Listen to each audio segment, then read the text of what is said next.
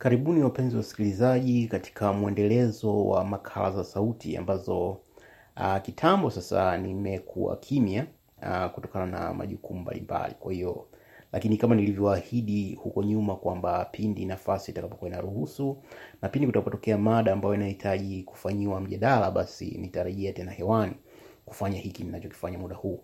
Uh, kilichonihamasisha kurekodi kipindi hiki ni kwamba jana nilikuwa napita katika mtandao mmoja wa kijamii uh, Facebook kule, na bwana mmoja rafiki yangu mmoja akasema, bwana Chali, naomba kama utaweza, utapata nafasi, basi naomba uchambuzi kidogo kuhusu hili vuguvugu linalotokea barani Afrika katika baadhi ya nchi uh, na alikuwa akimaanisha kilichojiri nchini Zimbabwe mwaka jana na kilichotokea nchini Afrika Kusini jana na kilichotokea Ethiopia leo. Kwa hiyo nikasema ah, basi ni muhe, pengine si vibaya kukaa chini kwa dakika chache na kuweza kuangalia uh, kufanya mjadala kwa kuhusu masuala hayo. Kama nilivyowahi kueleza huko nyuma ni kwamba hizi makala ni fupi, ni za dakika zisizozidi dakika kumi na tano. Kwa hiyo hii pia itakuwa isiyozidi dakika kumi na tano. Ni fupi, lakini unajitahidi kwenda kwa kina, kuongea katika lugha nyepesi kueleweka, um, badala ya kutumia pengine lugha ya kitaalam, kwa sababu na sisi Waswahili tunakuwa wakati mwingine vigumu kueleweka kutokana na kuchanganya lugha lugha tunayojaribu kuongea na ngumu kueleweka kwa mtu wa kawaida. Hizi makala zangu uh, ni kwa ajili ya mtu yoyote, iwe ni profesa au mtu alioishia darasa la saba, ni rahisi kuelewa kwa sababu tunaongea lugha nyepesi na Kiswahili chepesi kueleweka. Basi niende moja kwa moja katika mm, yaliyojiri katika nchi hiyo. Kwa na muundo wa makala hii uko utaangalia sehemu tatu kuu. Ya kwanza ni nini kilichojiri katika nchi hizo tatu, Ethiopia, Afrika Kusini na Zimbabwe. Halafu nini kinachoendelea muda huu um, na pia tuta mnafu, muda utakaporuhusu kuangalia mustakabali wa nchi hizi tatu na pengine kwa bara la Afrika kwa ujumla. Kwa hiyo bila kupoteza muda, tuanze na hali nchini Zimbabwe. Novemba mwaka jana, mwanzoni mwa mwezi Novemba mwaka jana, Rais Robert Mugabe alimtimua aliyekuwa makamu wake wa rais Emmerson Mnangagwa ambaye licha tu ya kuwa makamu wake wa rais, lakini alikuwa ni mshirika wake wa kisiasa kwa muda mrefu. Walishiriki katika mapambano ya uhuru wa Zimbabwe na kwa pamoja walikuwa ni wakongwe wa siasa za nchi hiyo, na sote tunafahamu kuhusu rais aliyekuwa rais wa, Zimbabwe Robert Mugabe, mmoja wa wanamapinduzi wa muda mrefu barani Afrika, kiongozi mzee na aliyedumu madarakani kuliko viongozi wengi Afrika na, bara, na duniani kwa ujumla. Kwa hiyo kilichotokea Zimbabwe, um, tukio la kurahisi kumfukuza makamu wake ni halikuwa la kushangaza sana, kwa sababu vitu hivyo vinatokea, na Mugabe alishawahi kufanya mabadiliko mbalimbali katika serikali yake huko nyuma, lakini kitendo kile kilikuja kuleta mabadiliko ambayo hayakutarajiwa na wengi, kwa sababu mara baada ya uamuzi huo jeshi la nchi hiyo liliingia mtaani na kutangaza kuwa linasimamia mchakato wa kuleta mabadiliko ambao kwa baada ya siku chache ulipelekea rais Mugabe kulazimika kutoka madarakani kwa hiari yake, uh, hiari kwa maana ya kulazimishwa. Na mm, hatimaye Mnangagwa ambaye alikuwa amekimbilia mafichoni uh, nchini Afrika Kusini akarejea na kuapishwa kuwa rais wa Zimbabwe. Kwa kweli ilikuwa ni kama muujiza fulani, kwa sababu ukiangalia utawala wa Mugabe jinsi ulivyokuwa uh, imara kwa pengine kwa mabavu, ambapo pia huyu Mnangagwa alikuwa ni miongoni mwa watu waliosababisha uimara wa utawala wa Mugabe. Kwa hiyo kutokea ghafla ni kama ndoto kwamba umelala, hali iko hivi, asubuhi unaamka iko tofauti, na iliwashtua watu wengi mpaka um, leo baadhi ya watu wanadhani kwamba kilichotokea kule nchini Zimbabwe, kuondoka kwa Mugabe madarakani ni kama muujiza fulani, kwa sababu njia za kidemokrasia zilishindwa kumtoa madarakani, na kauli zake mwenyewe binafsi na za mkewe zilionyesha kwamba alitaka kufia madarakani. Kwa hiyo kulikuwa hakuna dalili ya kwamba ghafla tu ingetokea akawa ametoka madarakani. Lakini pengine kizuri zaidi katika mabadiliko haya ni kwamba licha ya jeshi kuingilia kati, lakini hakukuwa na umwagaji damu. Kwa hiyo ilikuwa ni kwa mabadiliko ya kiamani, na wao lugha ambayo wanataka kuitumia si ya mapinduzi, bali yalikuwa tu ni mabadiliko ya uongozi. Kwa mabadiliko ya uongozi yaliyofanyika kwa kulishirikisha jeshi pasipo mwagaji damu na kumtoa kiongozi aliyekuwa madarakani kwa muda mrefu na hatimaye kumwingiza msaidizi wake. Kwa nchini Afrika Kusini kama ambavyo tuseme kabla ya kuingia Afrika Kusini, kuhusu Mugabe ni kwamba pamoja na kung'ang'ania madaraka kwa muda mrefu, lakini tayari kulikuwa na hisia kwamba kuna siku atatoka madarakani, aidha kwa kushindwa uchaguzi, kitu ambacho pengine ingekuwa ni vigumu, lakini pia umri wake ulikuwa umemtupa mkono. Kwa hiyo pengine Mungu angemuita kabla ya kuendelea kung'ang'ania madarakani, au labda angelazimika kujiuzulu kutokana na matatizo ya afya, lakini mkewe alikuwa akifanya jitihada kubwa kuhakikisha kwamba mumewe anaendelea kuwa madarakani, na kulikuwa na tetesi kuwa mwanamke huyo alikuwa anataka kumrithi mumewe iwapo asingeweza kuendelea na madaraka. Kwa hiyo ilikuwa ni swala la lini na sio kama. Kwa Ingereza wanasema ni swala la when and not if, kwamba kutokea ingetokea, lakini tulikuwa hatujui muda gani, na ilivyotokea ndio ikatokea ghafla. Kwa hiyo nchini Afrika Kusini, Rais Jacob Zuma naye alikumbwa na hali kama iliyomkumba Mugabe kwa muda mrefu.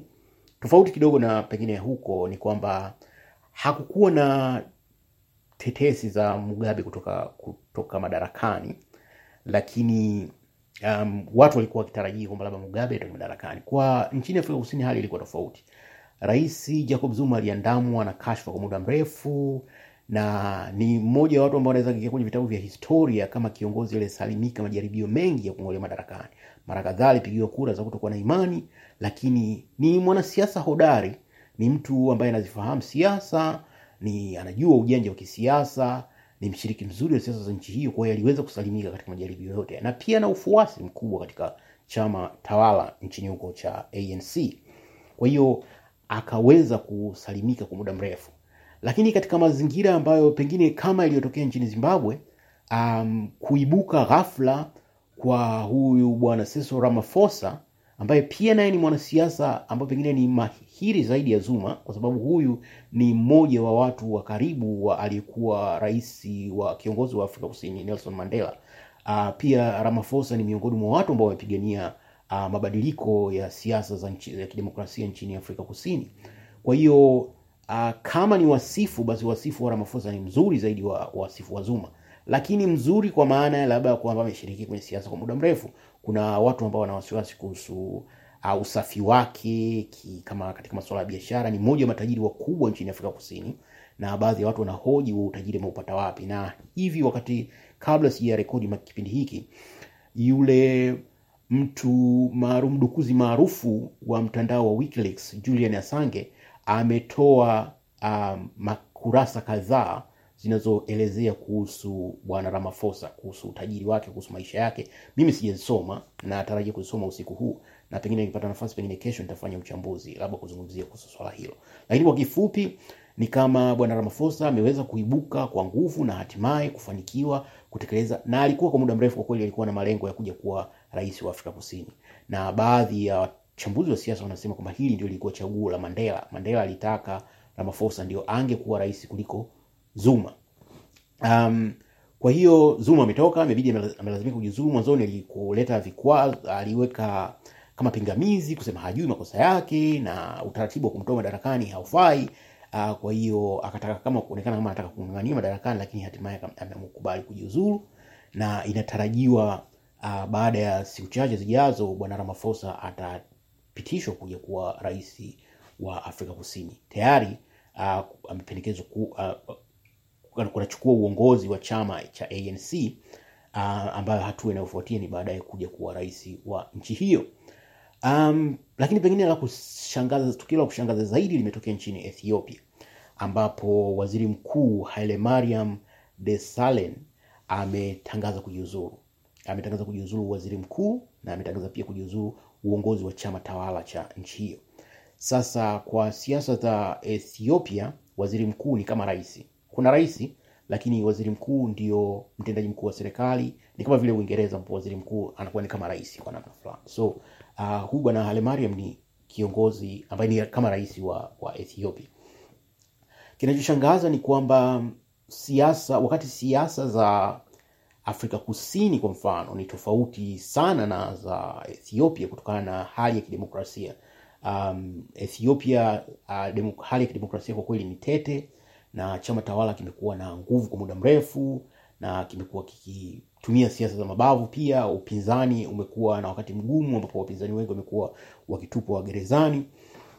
Um, kwa hiyo katika mazingira ambapo chama kimeshika hatamu ni vigumu kumwona kiongozi akiamua kustaafu, lakini kwa mujibu wa taarifa, kwa sababu ni tukio ambalo limetokea leo na bado uchambuzi unaendelea na watafiti wanaendelea kufuatilia nini hasa kilichopelekea uamuzi huo, lakini mpaka sasa hivi kinachofahamika ni kwamba bwana Hailemariam alikuwa akikabiliwa na upinzani ndani ya chama chake. Um, kwa sababu kumekuwa na vuguvugu kubwa linaloendelea nchini humo hasa likihusisha makundi makubwa manne, makabila makubwa manne um, ya nchi hiyo, sio makabila za ni asili, maana kuzungumza kabila ni ni, sehemu ndogo ya as, asili. Kuna watu wa asili mbalimbali katika taifa la Ethiopia, lakini makundi makubwa manne ya kiasili katika nchi hiyo ni moja la wa Oromo ambao hao kwa muda mrefu wamekuwa wakipigania haki zao, na toka mwaka elfu mbili na kumi na tano kumekuwa wakifanya machafuko um, na wamekuwa wakiuawa kudai haki zaidi katika taifa hilo. Kwa hiyo kuna kundi la Oromo ambalo ni theluthi moja ya wakazi wote wa Ethiopia. Ethiopia ina watu milioni mia moja. Um, kwa hiyo uh, kundi kubwa zaidi katika miongoni mwa kundi ya nchi hiyo ni hawa Oromo.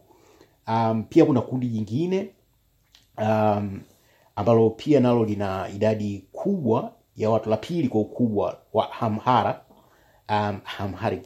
Hawa pia nao ni wanaona kama wanakandamizwa katika uongozi, katika keki ya taifa na vitu kama pia, pia vuguvugu la kutaka kupewa haki kubwa zaidi, na kuna kundi la Wasomali ambalo kuna kipindi kulikuwa na machafuko kati ya hawa wa Oromo na Wasomali ambao ilikuwa nadhaniwa kwamba inachochewa na chama tawala, kwa maana ya kwamba wapinzani wanapogombana inakuwa inanufaisha chama tawala.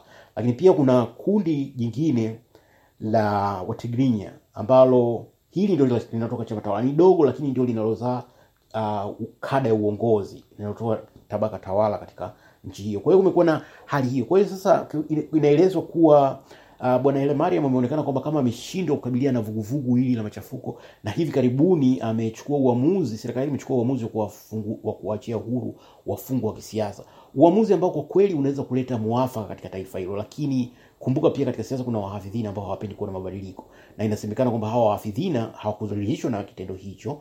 Um, kwa hiyo um, huyu bwana anasema kwamba yeye ataendelea kuwa waziri mkuu akiangalia maendeleo ya mwafaka wa kitaifa utakayopatikana. Kama utawezekana, hilo ni. Kwa hiyo kwa kuwa muda unakimbia, tuende kwenye sehemu ya tatu, ambapo nini hatma, um, labda mustakabali wa hizi nchi tatu. Kwa Zimbabwe dalili zinaonekana vizuri. Mnangagwa ameleta siasa za maafikiano na amekuwa akifanya jitihada za kukubalika kimataifa. Kwa hiyo na potential ya Zimbabwe ni kubwa kiuchumi. Kwa hiyo na watu wa, wa Zimbabwe, kwa mfano hapa Uingereza kuna idadi kubwa wa Zimbabwe wanaonekana kumkubali. Kwa hiyo future ya Zimbabwe inaelekea kuwa nzuri. Kwa Afrika Kusini inategemea kama Zuma ataridhika na hatua zilizochukuliwa dhidi yake, kwamba akubali matokeo kama alivyokubali matokeo na kuachia ngazi, yani kuachia uraisi, basi aamue kwamba bwana basi mimi kwa sababu ana, ana idadi kubwa ya WhatsApp ya wafuasi. Hata wakati vikao vilivyokuwa vikiendelea katika chama chake kumjadili, kulikuwa tayari kuna baadhi ya makundi waliokuwa wakifanya kama maandamano kutoridhishwa na mwelekeo huo. Kwa hiyo matarajio ni kwamba atakubali matokeo na atapumzika, lakini anaweza kusema hakuridhika, kwa hiyo labda akataka kuleta kama uh, chokochoko za namna fulani. Kwa mtizamo wangu, nadhani si rahisi, kwa sababu ana hatari ya kuchukuliwa hatua za kisheria kutokana na ufisadi uliokuwa. Kwa hiyo mtu ambaye wasifu wake si mzuri, anatumwa za ufisadi, ni rahisi kumdhibiti. Kwa hiyo nadhani pengine atatumia muda wake mwingi mahakamani kukabiliana na kesi mbalimbali, na pengine asiwe tena na muda wa kutaka kuleta chokochoko za siasa. Kwa hiyo hatma itategemea zaidi mwelekeo. Kuhusu bwana Ramaphosa, kwa kweli ni vigumu kutabiri, kwa sababu wasifu wake si msafi sana lakini anaonekana kama labda mwenye mwenye upeo zaidi au pengine mtu anayekubalika zaidi. Kwa hiyo pengine ni swala muda ndio unaweza kutueleza nini kitatokea. Kwa Ethiopia itategemea sana mrithi wa Haile Mariam anatoka katika kundi gani, kwa sababu kuna makundi makubwa mawili. Kundi moja la wahafidhina ambalo ni kubwa na lenye nguvu.